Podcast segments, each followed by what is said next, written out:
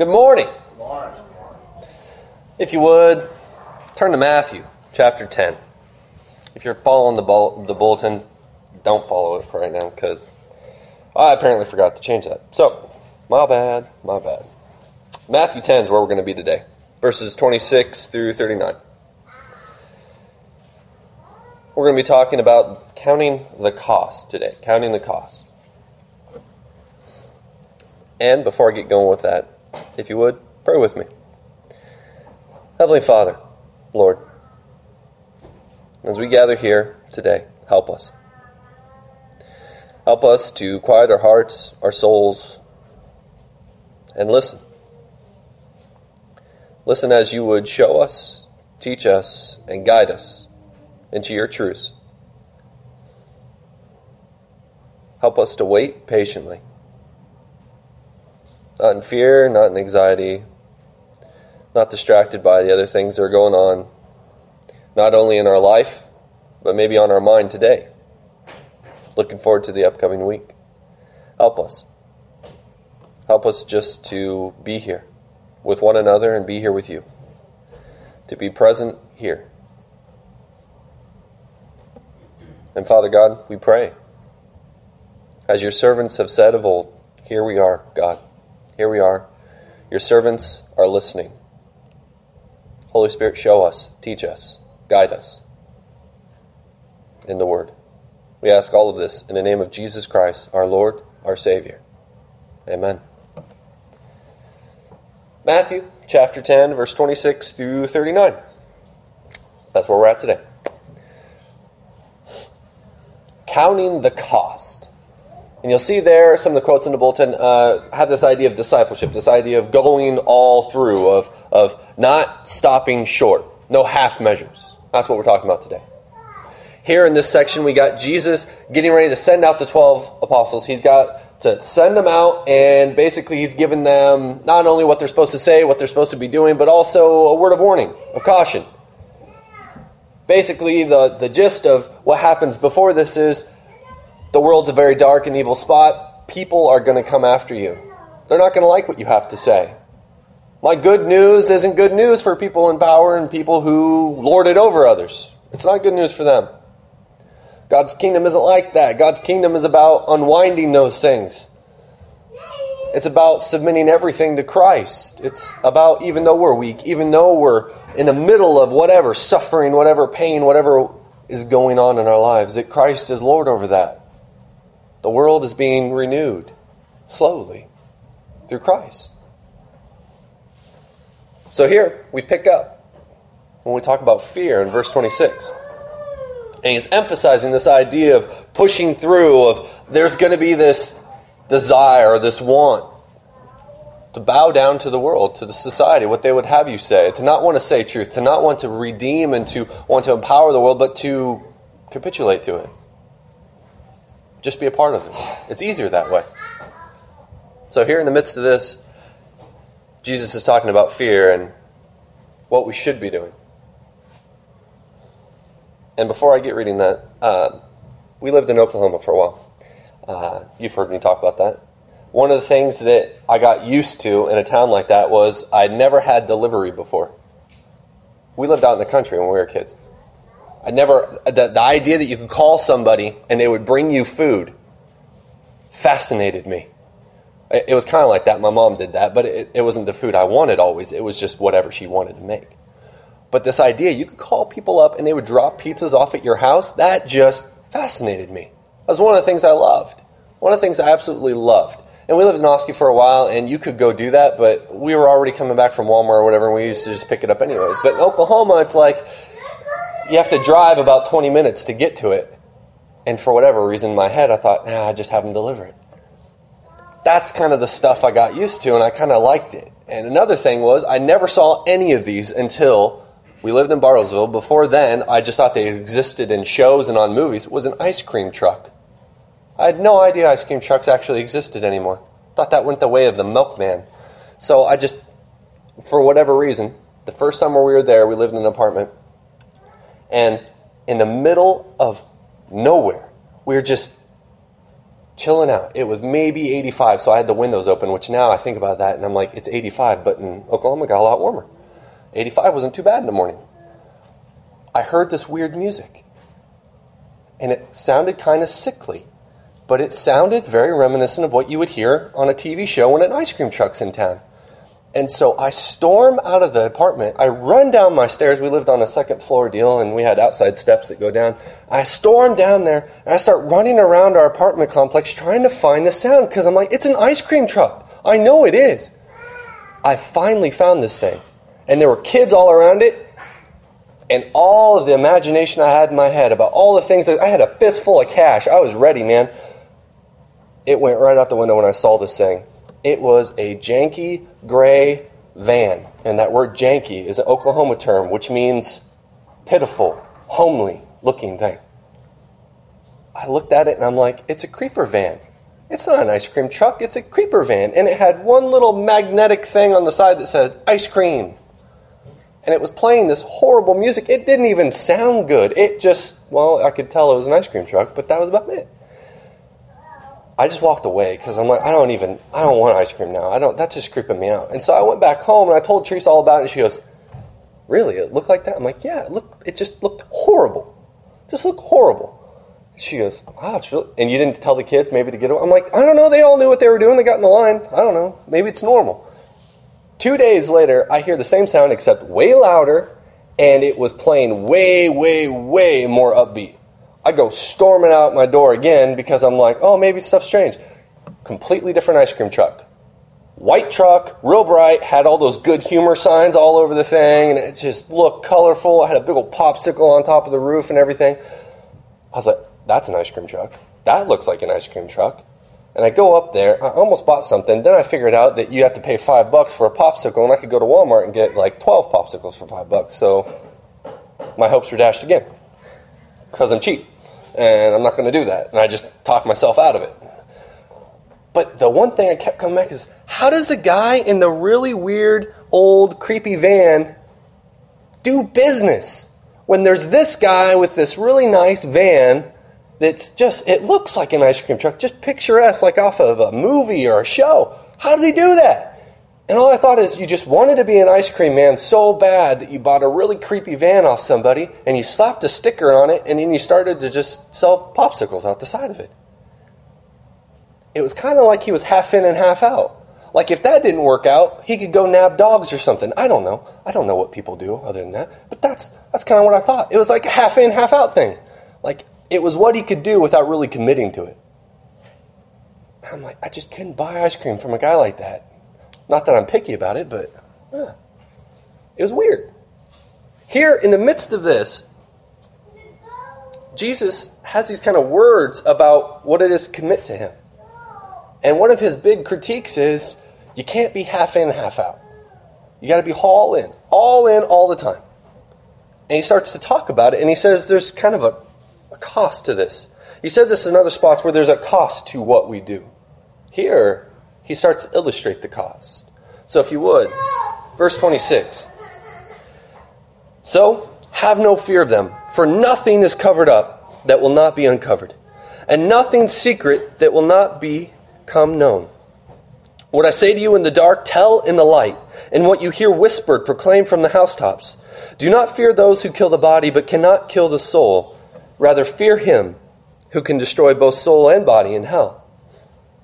Are not two sparrows sold for a penny? Yet not one of them will fall to the ground apart from your Father. And even the hairs of your head are all counted. So do not be afraid. You are of more value than many sparrows. Everyone, therefore, who acknowledges me before others, I will acknowledge before my Father in heaven. But whoever denies me before others, I will also deny before my Father in heaven. Do not think that I have come to bring peace to the earth. I have not come to bring peace, but a sword.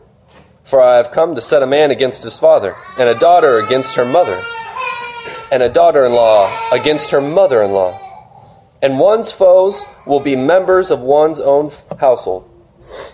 Whoever loves father or mother more than me is not worthy of me.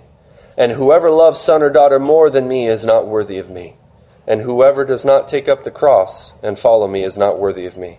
Those who find their life will lose it and those who lose their life for my sake will find it. Counting the cost. The first cost we see is the cost of truth. Here, verse 26, he talks about this. So have no fear for them, or sorry, of them. For nothing is covered up that will not be uncovered, nothing secret that will not become known. What I say to you in the dark, tell in the light, and what you hear whispered, proclaim from the housetops. Do not fear those who can kill the body, but cannot kill the soul. Fear, rather, him who can destroy both body and soul in hell. The first cost of truth, here established, is the abandonment of fear.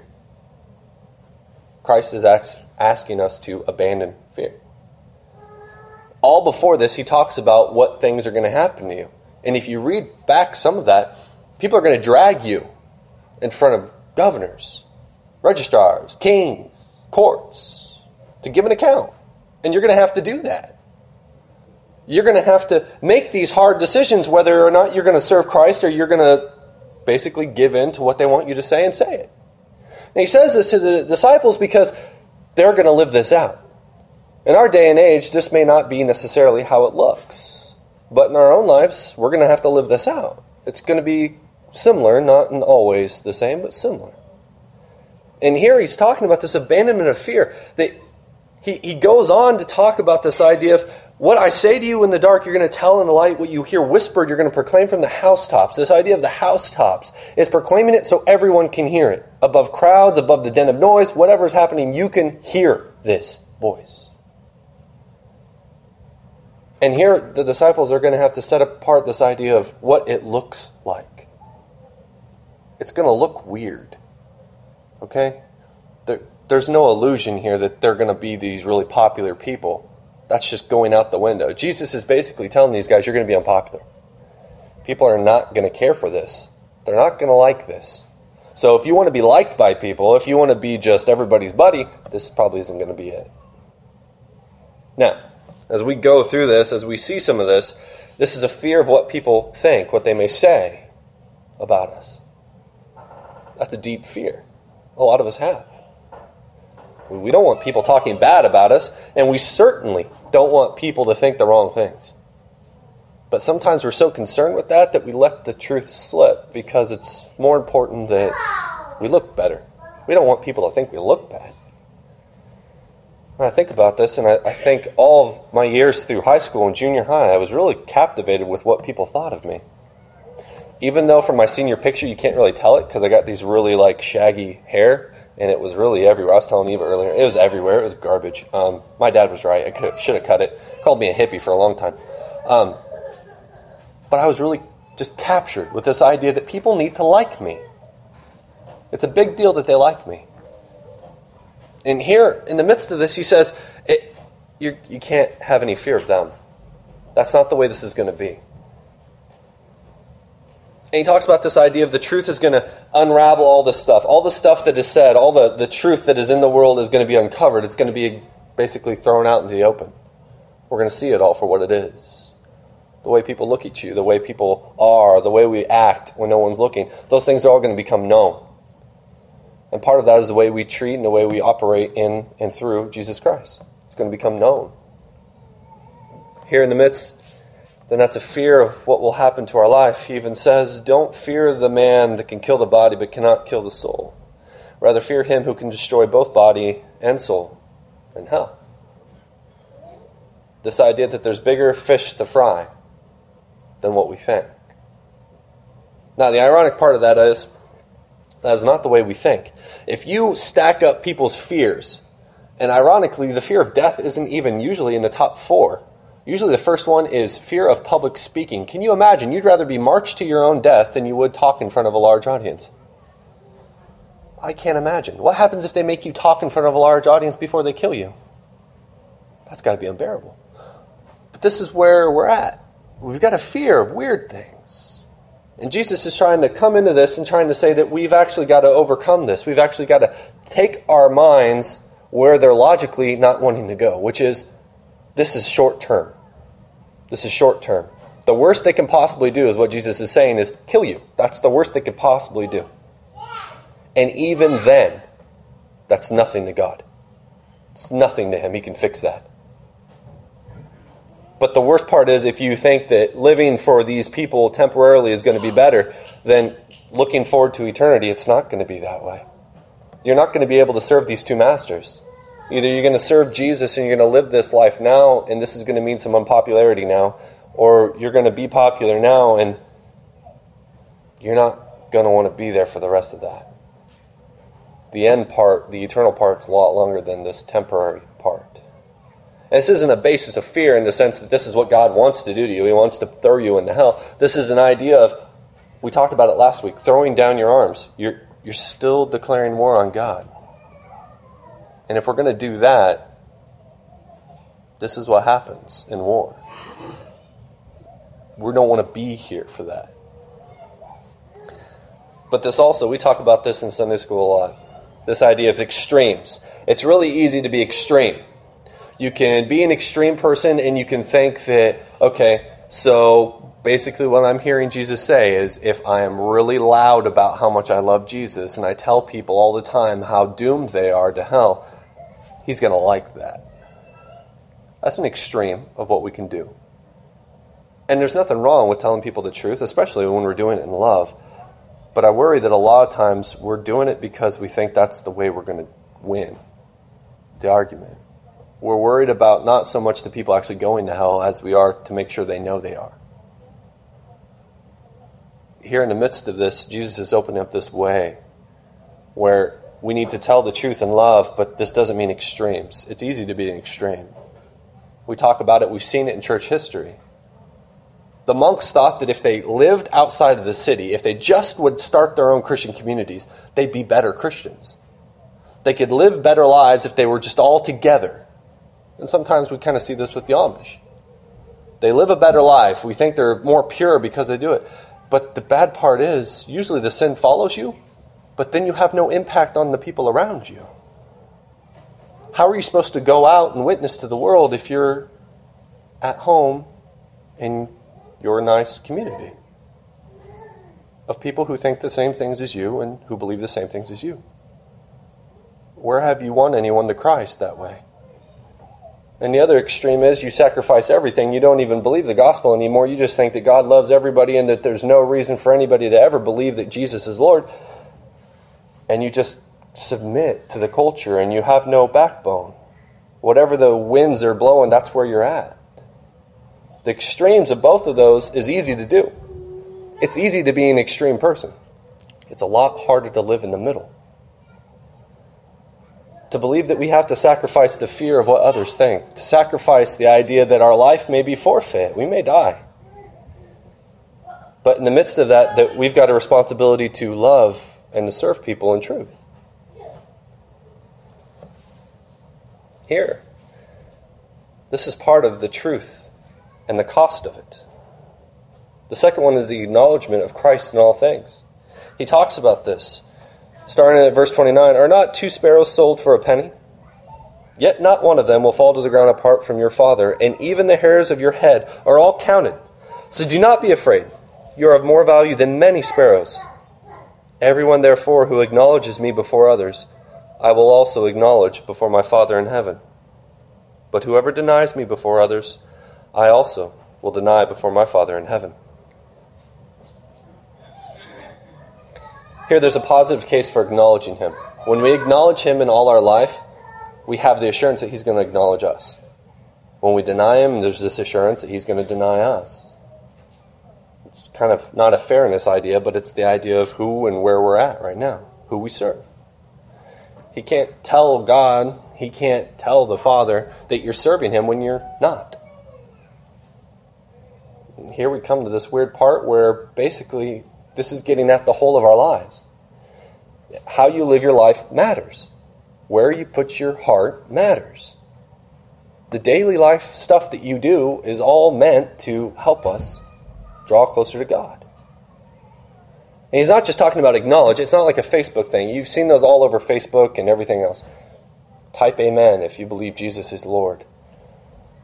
I'm going to dispel something for you. Brace yourselves. God does not check his Facebook account daily to make sure that you're saying amen to those. That may be uncomfortable for us. but he doesn't.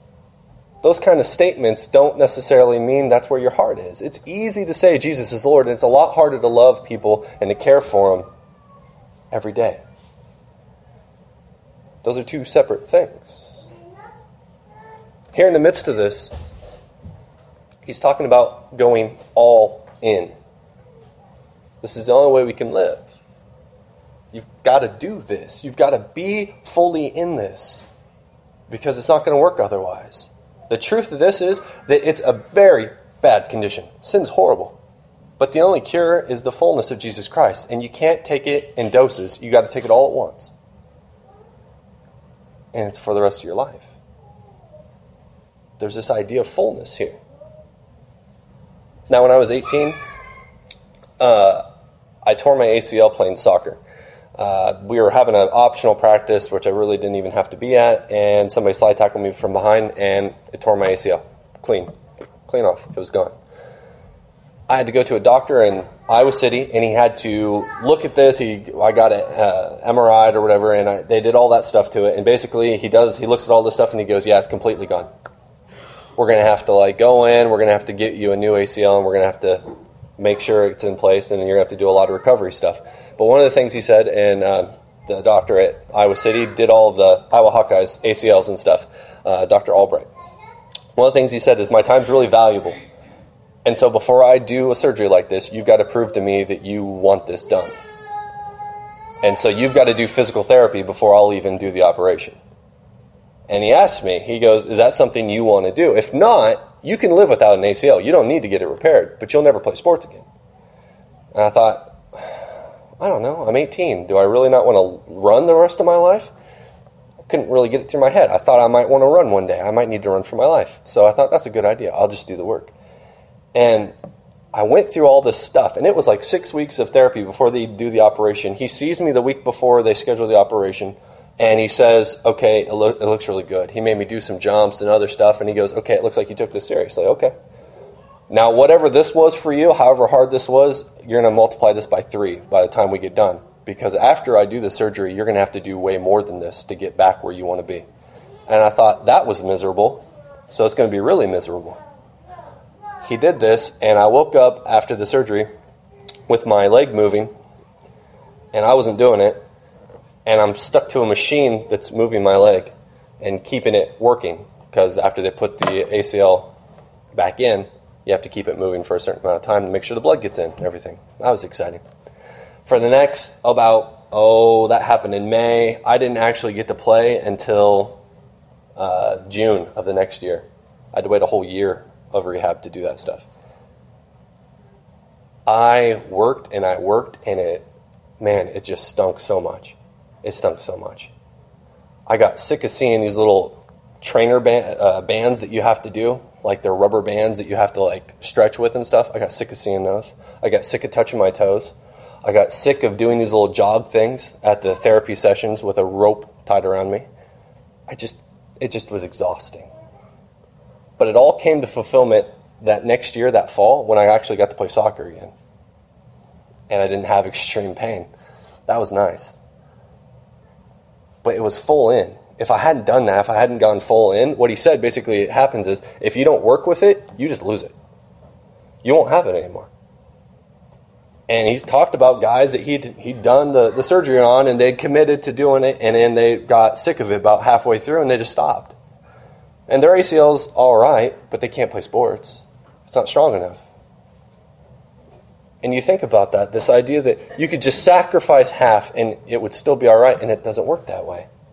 You have to be all in. Here, our way of life, all the pressures of fears, death, society fade as we submit to Christ as our Lord of our life. Because the proclamation is Jesus is Lord of our lives and our relationships. The second part, counting the cost, then the second cost is the cost of love. Do not think that I have come to bring peace to the earth. I have not come to bring peace, but a sword. For I have come to set a man against his father, and a father, sorry, and a daughter against her mother, and a daughter in law against her mother in law, and one's foes will be members of one's own household. Whoever loves father or mother more than me is not worthy of me. Whoever loves son or daughter more than me is not worthy of me. And whoever does not take up the cross and follow me is not worthy of me. Those who find their life will lose it, and those who lose their life for my sake will find it. Not peace, but a sword. Here you see the first inklings that Jesus has this idea of not only what humanity is like, but he actually knows what it is. And one of the things we struggle with is the idolizing of family, the idolizing of people in general, usually. And here he confronts us with it. We're going to try to put things in front of Christ. We're going to try to do it. That's just who we are. Oftentimes, that's going to mean people we really love and that we really intend to honor but we're going to do what's dishonoring and put them in front of Christ. And he talks about this idea of a sword. Now, what we jump to is this idea of violence. That here Jesus is saying that when you proclaim his truth, there's going to be a lot of violence, and probably most likely you're going to be a lot of arguing and yelling, and you're going to have to be a part of that. You're going to have to be in the fray with that. But look at the way he words it. For I have come to set a man against his father, and a daughter against her mother, and a daughter in law against her mother in law, and one's foes will be members of one's own household. It's not actually talking about this idea that you are going to have to start this fight, but this serving Christ in its very intimate degrees is going to mean that people are going to have problems with you. They're going to come to you, they're going to be your foes. Now we need to reconcile this with the rest of what Jesus says. He says that you are not to have enemies, you are to love your enemies, you are to serve them, you are to honor them, you are to put forth this idea that they're people. So he's not talking here about this idea that you're going to have enemies and you need to make sure you put them in your place. He's talking about this idea, this necessity of serving him is going to mean you're going to have people that don't like that. And sometimes these people, especially here in the midst of this, love for them doesn't mean love in the sense of how you serve them and how you honor them. It means what you do for them. And I'm sure we're familiar with some of this. We've had people that say they love us, but what they really mean is because we do stuff for them. We're available when they want us available. We make sure to drop everything we have and we serve them in the midst of that. But the minute you stop doing that, or the minute you stop doing what they think you should be doing, then they just drop you like a bad habit. That's not love. That's kind of an idol. Because you see, the minute you lost your worthfulness, you got dropped. Here in the midst of this, Jesus says that's not the way you're to love people. In fact, later on, he says, Whoever loves father or mother more than me is not worthy of me. He's actually talking about you're going to love them, but I'm going to have to be first if that love's going to work. Otherwise, it's very likely it's going to be idolatry. You're going to love them because they give you stuff. You're not really going to be able to love them because you're not actually serving them. You're serving yourself. Here in the midst of this, he says, this set against the idea that they have made us enemies because of where we stand with Christ. Because we're going to set Christ so far and so great above all this other stuff that people that need us to be their worshipers, it's not going to be good for that. We can't do that anymore. We won't be able to worship them. We won't be able to have this closeness in that way. It, will be different. It'll be better, but it'll be different. This is the priority of Christ in love. That you can't love well until Christ is loved first. And you see this in the weirdest spots. We had games when we were kids, and one of the games was uh, King of the Mountain. I don't know if you guys played that. Some people call it King of the Hill. It depended where you were. We played King of the Mountain. Every time it snowed, they'd put all these big snowdrifts up in our uh, school playground, and we would storm this thing. And whoever could stay up there was the king of the mountain. And it was a very violent game. As you came up the mountain, it was completely, all things were in. You could kick people, you could punch people, you could throw them on the thing. It didn't matter. It was snow. You couldn't get hurt, right? And so we would do this. We'd play the whole recess. We'd play this game. I remember it very well in fifth and sixth grade because we went to a really kind of off the wall school. We didn't really have a lot of equipment. That's what we did in the wintertime. And the whole point of the game is to be the king of the mountain. But the catch is there can only be one. One king. There weren't kings. There wasn't some sort of congress of the mountain. It was king, one. So the whole point of the game was to be the one. Likewise, the whole point of this is that Christ is king, Christ is Lord. There can only be one. The other game we used to play was musical chairs. You guys remember that? We were the first class to get that game taken away from us because we were violent with it too. I can't imagine why. And one of the games I remember, it came down to two people. Two guys that were pretty big guys, and one chair. They circled this chair like lions circling a lamb. And when the guy went, the music stopped, he went to plant himself in that chair. The other guy knew he couldn't get there. He kicked the chair out from the guy, and he hit the ground, and they both fought over the chair. That was the last time we ever played that game. But once again, there's one chair at the end, and only one person can get the chair. Here in the midst of this, Christ is saying there's only one chair in your life. Whoever sits on that chair is your Lord. That's who you'll serve, that's who you'll live for. The only person that can sit in that chair well and make sure that all the other people and all the other things are taken care of correctly is Christ. If you put anything else up there, it will all fall down. It won't go well. If Christ is Lord over our lives and our relationships, then that means even this, our service and love of Christ, will reorganize everything into submission to Him. At the end of all this, what you see or what you should read into this is Christ is saying there is no place in this world for lies anymore. The new kingdom, the new way this is going to work is Christ is going to be over all in all your life. There's no time for lies, there's no time for falseness, there's no time for idolatry. It just won't work. So, in the midst of all this, Christ is saying, I'm going to be Lord of your lives and your relationships, and how you deal with the world is going to change because of that. No more fear of things that can't really even affect you. Your life, what people think about you, that's got to be tossed away. All the other thoughts about who you acknowledge, what you acknowledge. It's got to just be me. And love's got to be reorganized, all your relationships, even at the very basic level. And here, when Jesus is saying this, a woman goes and lives with her husband's family. So, Jesus is literally saying in this context of not peace but a sword, even the people closest to you fall under this rule. And if it means it for them, then it means it for everybody else outside of that. That's what he's getting after. He's reorganizing even that. If you would, please pray with me before we do our invitation hymn. Heavenly Father, Lord, as we submit all things to you as Lord, help us. Help us to do better. Help us serve and honor you better.